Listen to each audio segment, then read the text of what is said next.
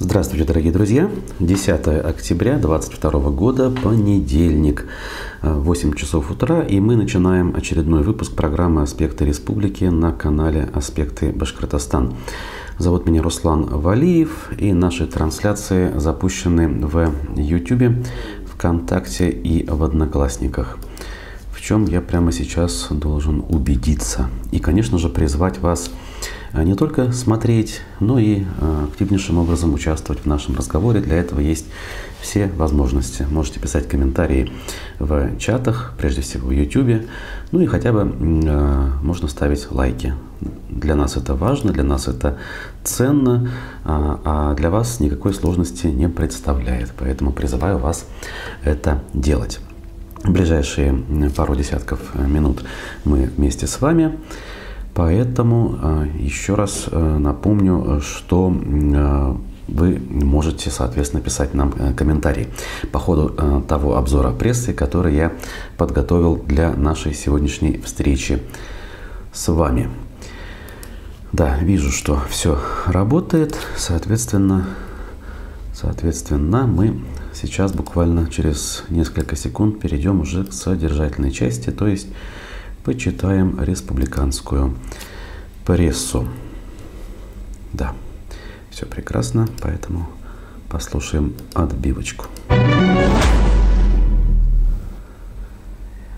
Итак, Значит, э, за минувшие выходные, э, не сказать, чтобы много чего э, любопытного произошло, как минимум публикации на этот счет особо нет, но все-таки важные значимые вещи давайте обсудим.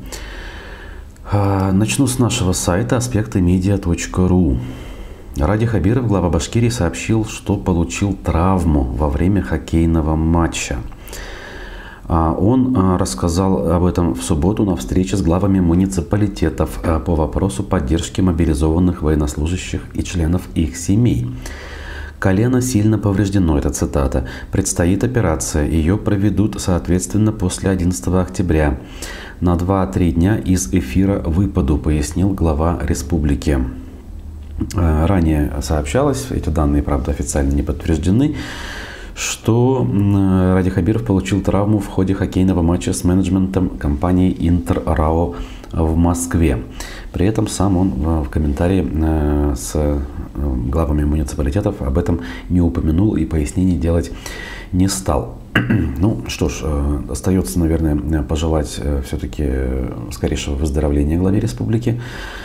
Вместе с тем, можно предположить, что в мероприятиях, которые запланированы на завтра, на 11 октября, возможно, все-таки Ради Хабиров участвовать не сможет, либо если и будет участвовать, то в ну, скажем так, ограниченной форме. А я напомню, что какие-то пышные празднества у нас, конечно, отменены, но а, выходным днем 11 октября остается, и церемония открытия а, комплекса памятника генералу Шаймуратову на Советской площади у нас также не отменена. Поэтому а, как бы остается лишь ждать и наблюдать, как же это все будет происходить и кто э, будет э, перерезать, условно говоря, ленту. Э, ну, по школе информация пошла о том, что Интерау там или не Интерау. Ну вот, например, УФА-1 задались этим вопросом и провели, ну, скажем, мини-расследование, что ли. Владеют Баш-РТС, дружат с президентом. Что за компания Интерау, против которой глава Башкирии играл хоккей? А, значит, э, акционерная компания была создана в 1997 году, Интерау имеется в виду, как дочернее предприятие монополиста на рынке генерации и электротранспортировки РАО ЕС России. Тогда была такая естественная монополия, да, я думаю, все помнят ее. А, эта э, компания существовала до по-моему, 2007 года как минимум, когда под руководством Анатолия Чубайса э, была разделена на множество других. Так вот, правление последней, то есть РАО ЕС России, большую часть ее существования возглавлял как раз экс-министр финансов и будущий глава Роснана Анатолий Чубайс. В 2008 году материнская компания была ликвидирована в рамках реформы электроэнергетической отрасли. Одним из последствий этого, как писали ведомости, стало то, что крупнейшие предприятия отрасли оказались в руках крупных игроков. К моменту ликвидации РАО ЕС компания Интеррао уже владела множеством энергетических компаний в России и за рубежом, следует из информации официального сайта компании. По данным сервиса «Контурфокус», генеральным директором компании является Борис Ковальчук, сын банкира и олигарха Юрия Ковальчука, которого считают приближенным к президенту Владимиру Путину. Совет директоров компании на протяжении многих лет возглавляет другой соратник главы государства, бывший заместитель председателя правительства России, владелец Роснефти Игорь Сечин. Ну, так, владелец Роснефти неправильно будет сказать. Да, он многолетний руководитель этой компании, но владельцем ее не является, как минимум официально, даже если у него и есть какой-то пакет акций. Все-таки владельцем Роснефти является государство. Это я от себя добавляю. Так вот, в Башкирии у Интеррао тоже есть интерес. Компания принадлежит на холдинг «Башкирская генерирующая компания» БГК, выделившийся из государственного «Башкирэнерго» в 2012 году и объединивший предприятия, занимающиеся генерацией электроэнергии. Помимо этого, от «Башкирэнерго» отпочковалась БЭСК. А, она занималась электросетями и досталась структурам другого олигарха, владельца АФК-системы Владимира Евтушенкова – так вот, Башкирская генерирующая компания – одна из крупнейших региональных энергетических компаний России. Владеет одной ГРЭС, 11 ТЭЦ и ТЭС, двумя крупными ГЭС, а также объектами малой энергетики. Директором БГК является бывший депутат Костромской областной думы инженер Виктор Лариошкин. В свою очередь, БГК принадлежит э, скандальная компания Башир ТС пишут наши коллеги а, которая не раз вызывала возмущение и протест жителей республики из-за своей ценовой политики и других проблем. Также к холдингу относятся и Баш, Башэнергосбыт, купленный Интеррау у Росгидро в конце десятых годов. Недавно БГК оштрафовали за нарушение природоохранного законодательства. При этом компания намерена это решение оспорить. Вот такая вот подробная справка на страницах УФА-1 есть. И можно делать определенные, наверное, ну, если не выводы, то хотя бы предположения, а что же на самом деле э, происходит. Так, а, значит, дальше о компаниях различных бизнесменов, которые имеют то или иное отношение к Путину. Ну, здесь, конечно, косвенно. Э, компания бизнесмена, выступавшего перед Путиным, получила землю без торгов под фабрику матрасов. Э, публикуем мы у себя на сайте «Аспектов». Глава Башкирии Ради Хабиров передал компании «Крона» земельный участок в аренду без торгов в Туймазах площадью 20 тысяч метров для строительства цеха по производству матрасов. Э, ранее коммерсант сообщал, что а, Корона планирует вложить 420 миллионов рублей в новый производственный комплекс. А, там не только матрасы, но и изготовление кроватей, ортопедических матрасов и стульев. 9 июня замдиректора а, компании Алмаз Мамлеев рассказал президенту России Путину о семейном бизнесе, входящем в топ-5 производителей товаров для сна в стране. Также Мамлеев пригласил Путина на открытие нового производства. А, и вот э, такая история получила, соответственно, продолжение. О, корона все-таки, да, тут надо быть э, более точным. Называется данная компания. Ну, молодец, как говорится, дай-то Бог. А если говорить о ситуации вокруг спецоперации и мобилизации, то у нас Новость следующая. Для финансирования третьего добровольч... добровольческого батальона создадут благотворительный фонд. Также информация на сайте «Аспектов». Артур Юмагужин, называющий себя командиром народного батальона имени Салавата Юлаева, сообщил о создании фондом, фонда для финансирования отряда. Уже сегодня к нам обратились сознательные граждане, патриоты нашей Родины. Люди готовы а, вступить не только в состав батальона, но и оказать необходимую материальную и финансовую помощь для формирования батальона, сказал в опубликованной видеозаписи Юмагужин. В ближайшее время будет создан фонд под э, контролем общественных организаций и Совета ветеранов. Со своей стороны гарантирую, что все средства дойдут до фронта для нашей общей Родины.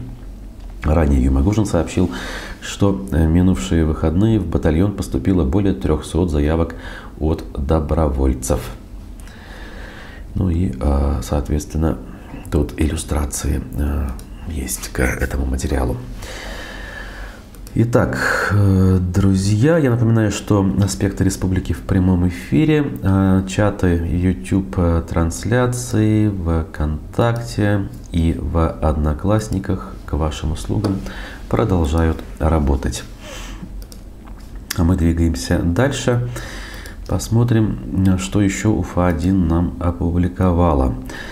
Смотрим на перекопанные лужайки и горы плитки в парке Уфы, которые уже должны были открыть. Работы вовремя не завершили, поэтому установили новую дату, но там еще конь не валялся. О чем речь? В Демском районе Уфы полным ходом идет ремонт парка. Завершиться он должен был еще в конце сентября. Но, как это обычно бывает, подрядчик не успел. Местные жители с нетерпением ждут открытия, ведь развлечений в этом районе не так много. А парк всегда пользовался популярностью среди любителей прогулок. Это место хотят сделать современным, в едином стиле, но сейчас там творится полный кавардак. Значит, напоминает э, здание, что парк имеет длительную историю, был открыт впервые еще в 50-м году. Там э, множество разных объектов было, включая э, открытую танцплощадку. Это модный был формат, да, в советский период. Люди, кто постарше, прекрасно помнят. Значит, кинотеатр там также был. Э, так вот, сейчас основная часть парка – событийная площадь. Несмотря на то, что сцена была уже обветшалой, на ней регулярно проводились концерты, мастер-классы, игры, спортивные мероприятия. В летнее время в центре парка гуляли семьи, играли дети. Продавцы торговали сладкой ватой и попкорном. После ремонта площадь кардинально измени, изменится. Должна, видимо, измениться все-таки. Несомненно, старую сцену снесли и начали строить новую.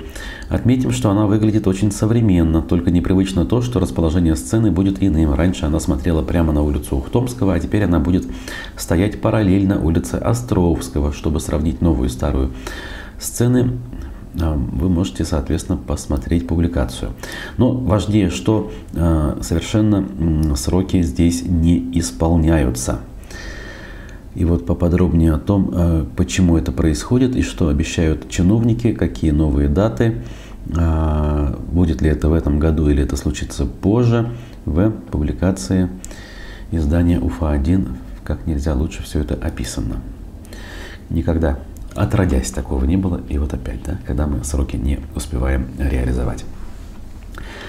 Там же э, светская львица из Уфы обвинила в издевательствах полицейских, к которым сама же обратилась после кражи.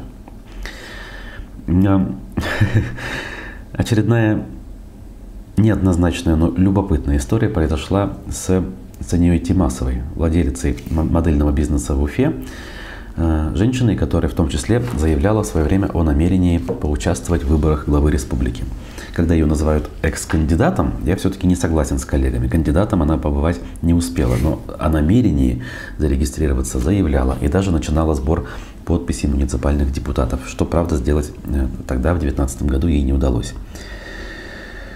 Значит, по словам Тимасовой, в четверг утром она с новыми знакомыми, очень важно, с новыми знакомыми, ехала из караоке-клуба в Сипайлово. Попутчики при этом бросили ее на полпути, украв сумку с вещами – сразу возникает, наверное, вопрос, а что за новые знакомые, а не нужно ли повнимательнее относиться к выбору новых знакомых, в частности в караоке-клубе. Женщина начала кричать и плакать, на помощь ей пришли местные жители, которые вызвали полицию. Однако стражи порядка, по ее словам, не особо горели желанием ей помогать. Проехали в отдел полиции номер 8 Сипайлова. Вместо того, чтобы успокоить меня, оказать первую помощь, взять заявление и отпустить домой, на меня составили протокол, что я якобы нарушала общественный порядок своими, своим неопрятным внешним видом и косой походкой, возмутилась Тимасова. Причем понятыми взяли тех парней, предполагаемых злоумышленников, в чьей машине нашли часть моих вещей. Меня удерживали сутки, а их отпустили, заявила Тимасова. Она добавила, что ее сумку так и не нашли, зато нервы измотали знатно. Стражи порядка, по ее словам, грубо хватали ее за руку, из-за чего остались синяки. По мнению Тимасовой, сотрудникам в этом отделе доставляет удовольствие издеваться над людьми, и она намерена обратиться с жалобой в прокуратуру. Я без связи была двое суток. Меня сначала даже не пускали в туалет и попить воды. Э, в этом отделе работают самые настоящие живодеры, утверждает она. Я объясняла, что они не имеют права меня удерживать, что у меня двое несовершеннолетних детей, но им было все равно. Милые мои граждане, берегите себя, пожалуйста, с такими правоохранителями и хулиганы не нужны. УФА-1 э, обратились с запросом в МВД с просьбой прокомментировать претензии. Там сообщили, что 6 октября в отдел полиции была доставлена нетрезвая уфимка. На нее был составлен протокол о появлении в общественном месте в состоянии опьянения. Также от гражданки поступило заявление о якобы совершенной у нее краже в одном из развлекательных заведений Сипайлова. По данному заявлению в настоящее время полиция проводит проверку, сообщили правоохранители. Ну, в общем, э, будьте, как говорится, бдительны, уважаемые граждане, когда, э, э, скажем так, посещаете увеселительные заведения. Дальше, около правоохранительная повестка. Вот какой новостью будет дополнена. С экс-полицейских, виновных в изнасиловании дознавательницы, взыскано 2 миллиона 900 тысяч рублей. Э, напоминаю, что это известное, нашумевшее дело об изнасиловании в отделе полиции. Да? Кировский райсуд взыскал с бывших сотрудников э, полиции Павла Яромчука, Эдуарда Матвеева и Салавата Галиева, признанных виновными в групповом изнасиловании, а также насильственных действиях сексуального характера, экс-сотрудницы отдела дознания Гульнас Фатхлисламовой. Так вот, э, с них по решению суда взыскана компенсация морального вреда. А, подавала иск сама Фатхли Исламова. В 2019 году Кировский райсуд, вынося подсудимым приговор, постановил, что экс-полицейские должны выплатить потерпевшие солидарно 3 миллиона рублей компенсации морального вреда. Тогда как сама девушка просила взыскать с них аж 100 миллионов рублей. В январе текущего года Шестой кассационный суд отменил решение Уфимского суда в части взыскания компенсации. Дело в этой части было передано в порядке уже гражданского судопроизводства в Кировский райсуд. И получается, в порядке гражданского иска ей таки удалось э, взыскать с них крупную сумму, правда не 100 миллионов, а, как я уже сказал, около 3, 2,9 миллиона рублей. Ой, на сине-желтых трамваях в Уфе закрасили желтую полосу. Еще минувшую пятницу об этом стало известно с утра. Вот мы в утренних эфирах об этом не говорили.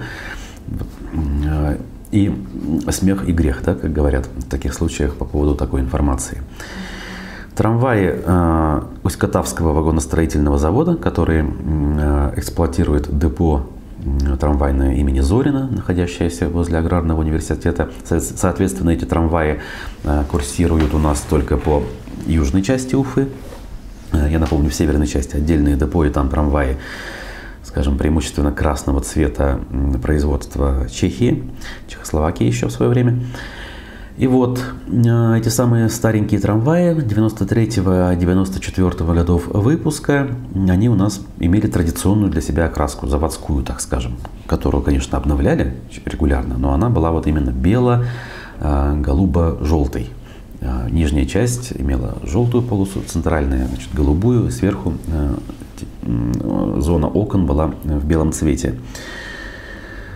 И сейчас эту самую желтую полосу внизу закрасили синей краской. В управлении инфраструктуры транспорта телеканалу ЮТВ отказались комментировать принятое решение. Э, коммерсант напоминает, что в апреле текущего года с предложением заменить цвет трамваев на цвета российского триколора к городским властям обратился уфимец. В администрации тогда ему ответили, что на апрель финансирование на эти целы не предусмотрено. Тем не менее, мэрия изучает возможность участия в федеральных и региональных программах по обновлению трамвайного парка города. Но, как мы знаем, с обновлением парка у нас пока э, совершенно ничего не получается, зато вот решили проявить э, активность, бдительность, э, патриотизм, наверное, все-таки не побоюсь этого слова, и, э, по сути, изуродовать э, трамваи. Выглядит, мягко говоря, не очень. Они и так были не самыми симпатичными из-за своего преклонного возраста, но хотя бы относительно ярко все это смотрелось. Но теперь в угоду каким-то сиюминутным конъюнктурным нюансам, причем, наверное, особо-то никто и не парился на этот счет, да, никто не жаловался, э, и никто бы не пожаловался, и уж тем более э, каких-то санкций не применил к чиновникам за это, но и решили подстраховаться, не дай бог.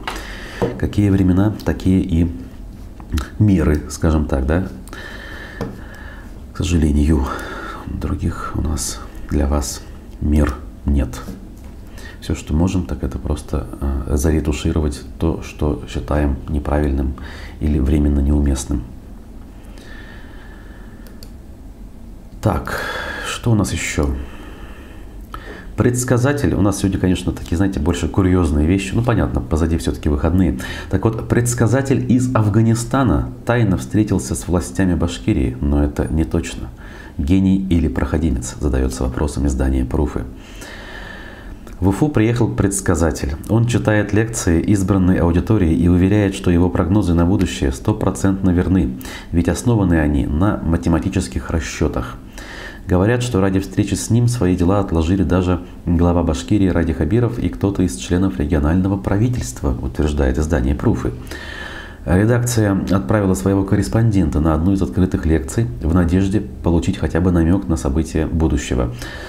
Полученные в итоге знания оказались, мягко говоря, неожиданными, что произошло на лекции и последовало за ней в нашем материале. Встречу с Афганом Сидиком организовали в офисе гильдии российских адвокатов по Башкирии, расположенном в квартале элитных новостроек на улице революции, Октябрьской революции. Среди приглашенных уважаемые в Уфе люди, э, в числе присутствовавших, э, их всего было около двух десятков человек, хозяин офиса, член Совета по правам человека, вице-президент гильдии адвокатов Валих Аббасов, депутат Горсовета Уфы Валериан Гагин, ведущий телепередачи «Дознание» на БСТ, журналист Ильдар Исангулов. Лекцию Сидик начал с того, что запустил на мобильной презентационной э, доске ролик о самом себе, он невысокий энергичный мужчина, по-русски говорит с сильным акцентом, но понятно. Во время лекции математик много жестикулирует и так торопится изложить материал, что его настигает одышка. Это калькулятор, это солнечная система.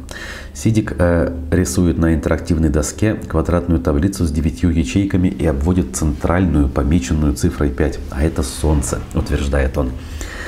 Выходит, что 8 ячеек вокруг условной звезды – это 8 планет. Земля, соответственно, на кнопке с цифрой 3. Сидик продолжает аналогию, сопровождая ее арифметическими выкладками, но уследить за их смыслом сложно, пишет автор публикации. В голове крутится мысль, почему Солнечная система – это калькулятор, а не, скажем, пульт от телевизора. И где на калькуляторе карликовые планеты, пояс Койпера и облако Оорта. Да, в общем, философия э, математика, подкрепленная формулами, звучит красиво, но не слишком убедительно. Остается непонятным, почему он использует именно эти формулы, а не какие-то другие. Также непонятно, почему Солнечная система обязательно должна быть вписана в сетку 3 на 3, а не на циферблат часов или дискового телефона, например. Попытки получить объяснение после лекции ни к чему не привели. Сидик лишь повторил уже озвученное им и бросил обвинение «Вы не математик» видимо, тому, кто э, вопросы задавал. Ай, э, он ни копейки не берет, ему просто надо на дорогу и еду, сообщила в переписке в соцсети организатор встречи общественница Альмира Жукова. Она уточнила, что на той лекции, где побывал корреспондент Пруфов, собрали только 3000 рублей. От нее же стало известно, что Афган Сидик встречался с самим главой Башкирии Радием Хабировым, а на следующий день был приглашен в правительство. Были ли те визиты частными или с целью обучения, состоялись ли они вообще, выяснить редакции не удалось. Пресс-службы перестали отвечать, когда узнали, что нас интересует. Кто в этой ситуации э, придумывает? Это вопрос, конечно. А, русскоязычной статьи в свободной э, энциклопедии Википедия на эту тему не существует, зато есть англоязычные. Первое, что бросается в глаза, там ни слова про прогнозирование будущего и ни одной ссылки на первоисточники с предсказаниями. Лишь перечислены основные вехи жизни и регалии ученого. Как мы видим, друзья, несмотря на все сложности, э, которые нас сейчас сопровождают, люди продолжают что-то не знаю, пытаться изучить, кого-то пригласить, устроить какую-то э, встречу, презентацию и, видимо, таким образом отвлечься, что ли, от э, тягот и лишений, которые нас сопровождают в последнее время. Уж не знаю. Но если людям интересно, то почему бы и нет. Ну и э, несколько слов по экономике э, из э, публикации «Правды ПФО». Назаров давит на газ и заправляет муниципалитеты. Районам Башкортостана будут субсидировать перевод техники на более экологичное топливо. Пусть не самая свежая информация, но довольно важная. Отсутствие или отдаленность газовых заправок в сельской местности остается главной проблемой неразвитости рынка газомоторного топлива в Башкортостане, начинает свою публикацию «Правда ПФО». По этой причине коммунальная техника в целом ряде муниципалитетов до сих пор не переведена на метан. Без разветвленной сети э, заправок любые попытки побудить организации и граждан переходить на более экологичное и менее дорогое топливо обречены на неудачу, что справедливо. При этом нельзя сказать, что газовых заправок в Башкортостане нет вообще. Более того, республика лидирует по данному показателю среди всех регионов России. В Башкортостане действует сразу 40, 41 автомобильная газонаполнительная компрессорная станция. Но рассредоточены такие заправки крайне неравномерно по региону. Их много в Уфе и прилегающих муниципалитетах, и почти нет на северо-востоке республики, например, и в Зауралье. Правительство Башкортостана, тем не менее, решило наращивать темп перевода имеющейся в республике техники на газомоторное топливо. А с инвесторами из числа владельцев сетей э, ведутся переговоры об открытии новых точек на карте республики. Благо дефицита газа в России в ближайшие десятилетия не планируется. Вот и конкретно тут какие фирмы, где и как э, хотят построить в публикации «Правды ПФО» вы найдете, если, конечно, вас данная тематика как-то интересует. Ну что ж, а, такова информационная картина. Сегодня понедельник, поэтому наверняка э, есть смысл понаблюдать, э, а будет ли проведена сегодня оперативка в правительстве. Если будет, то кем она будет проводиться. Вот даже я прямо сейчас посмотрю, есть ли запланированная трансляция в YouTube-канале нашего правительства. И я не вижу, если честно, да, последняя, это пять дней назад, э, презентация э, на форуме э, Турции и Башкирии. И новых, новых э, трансляций на сегодняшний день, по крайней мере, пока нет.